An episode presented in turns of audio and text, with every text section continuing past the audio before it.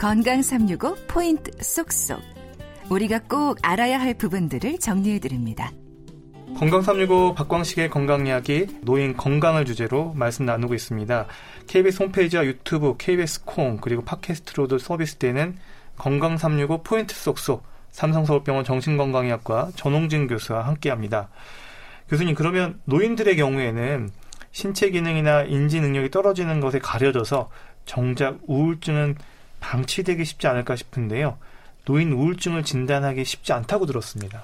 예, 맞습니다. 이게 진단하기가 쉽지가 않은 게 보통 이제 제가 만날 때쯤 되면은 벌써 잠이 안 와서 수면제를 뭐 한 몇 개월은 복용을 해서 그런 상태고 또 여기저기 아파서 근관절 골격계 약도 아주 많이 드시고 그러니까 제가 이렇게 약을 먹고 있냐고 보면 약이 한 사발이에요. 아, 이거, 이것만 먹어도 배가 부르겠다. 속으로. 거기 들어가 있는 밀가루만 먹어도.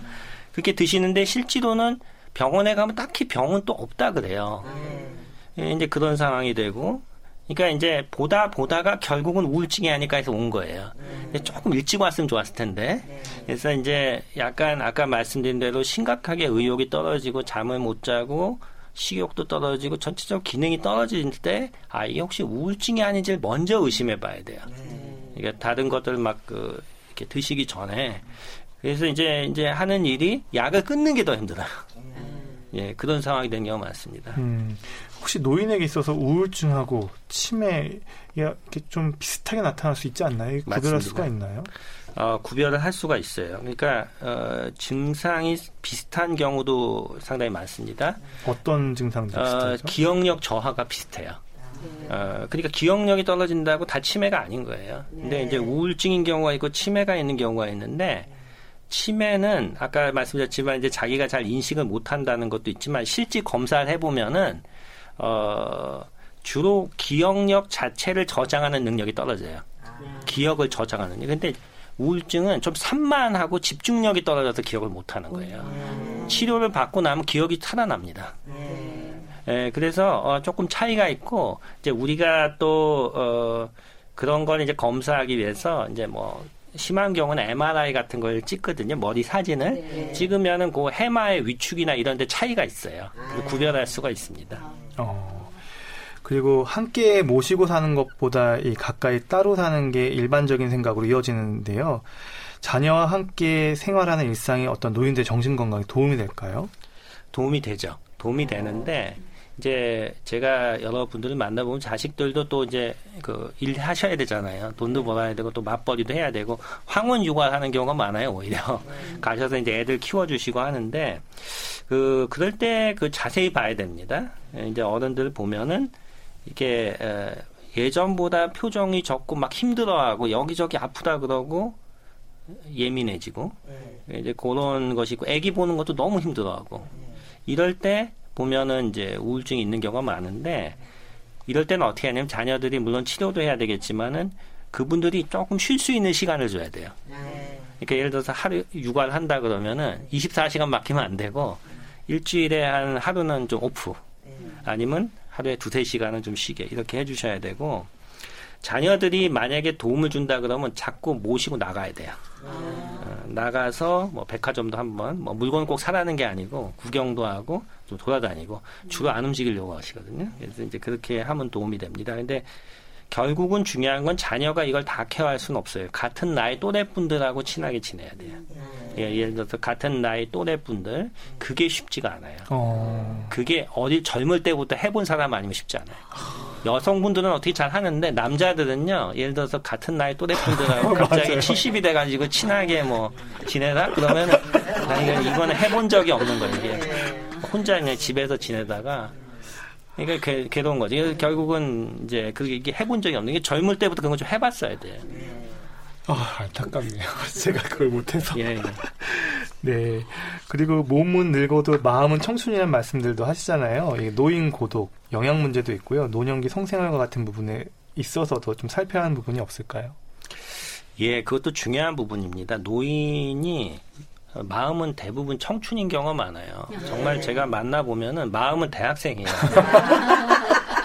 근데 이게 몸이 안 되는데 그 몸이 안 되는 것 중에 상당 부분은 실제 몸이 약해진 것보다는 불안하거나 좀 내가 아, 잘안 되지 않을까 이런 걱정에서 시작이 돼요. 그러면은 아까 말씀드린 성생활 이런 것도 더 안 되고요. 또 밖에 나가서 잘할 수 있을까? 그러니까 고독해지고 결국은 조금 자신감이 필요합니다. 그러니까 이거를 좀 한 제가 볼 때는 어, 퇴직할 그 무렵부터 좀 해야 돼요. 어, 부인하고도 같이 좀 이렇게 같이 운동도 하고 구경도 다니고 그러니까 그러니까 예전 생각을 하면 안 돼요. 그리고 동네 사람들하고도 어울리고 그래서 봉사도 좀 하시고 요런 생활 해야 되는데 이거 해본 적이 없어요. 이게 참 문제입니다. 요 요런 걸 누가 좀 가르쳐 줘야 될 것 같아요. 아, 그러니까 좀 젊었을 때부터 이런 부분들을 좀 습관을 좀 들여놔야 되겠네요. 됩니다. 예. 그리고 노년기에 아무래도 만성 질환으로 복용하는 약들이 많은데 이 노년기 정신 건강에 영향을 뭐 주게 되는 약물들 사실 뭐 우울증 약이나 뭐 사실 약들이 계속 늘어날 것 같아서 좀 네, 걱정이긴 합니다. 그래서 약을 드실 때는 약이라는 게 상호작용이 있어요. 예를 들어 우리가 뭐 간장약도 먹고 뭐 두통약도 먹고 하는데 그러면 간에도 좋고 두통에도 좋고 다 좋을 것 같은데 이게 합치면은 서로 영향을 줘요. 그래서 모르는 반응이 일어나요. 그래서 담당 선생님한테 내가 이 약, 저 약, 이 약, 저 약 다 먹으니까 요걸 종합해서 해달라 그러면은 그렇게 잘 봐주시거든요. 네. 근데 그 중에서도 영향을 많이 주는 약들이 있습니다. 예를 들어서 우리가 항생제 같은 걸 먹잖아요. 어디 염증이 나다. 그럼 다른 약을 전부 다 올려요.